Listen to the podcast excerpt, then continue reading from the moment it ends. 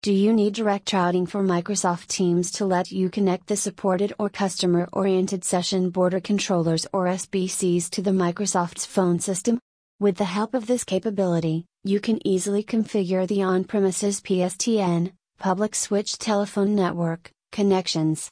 VoIP call center solutions can support the customer interaction working streams by acting as a hub for both internal as well as external customer connectivity across different modes of communication like chat, calling, and video meetings.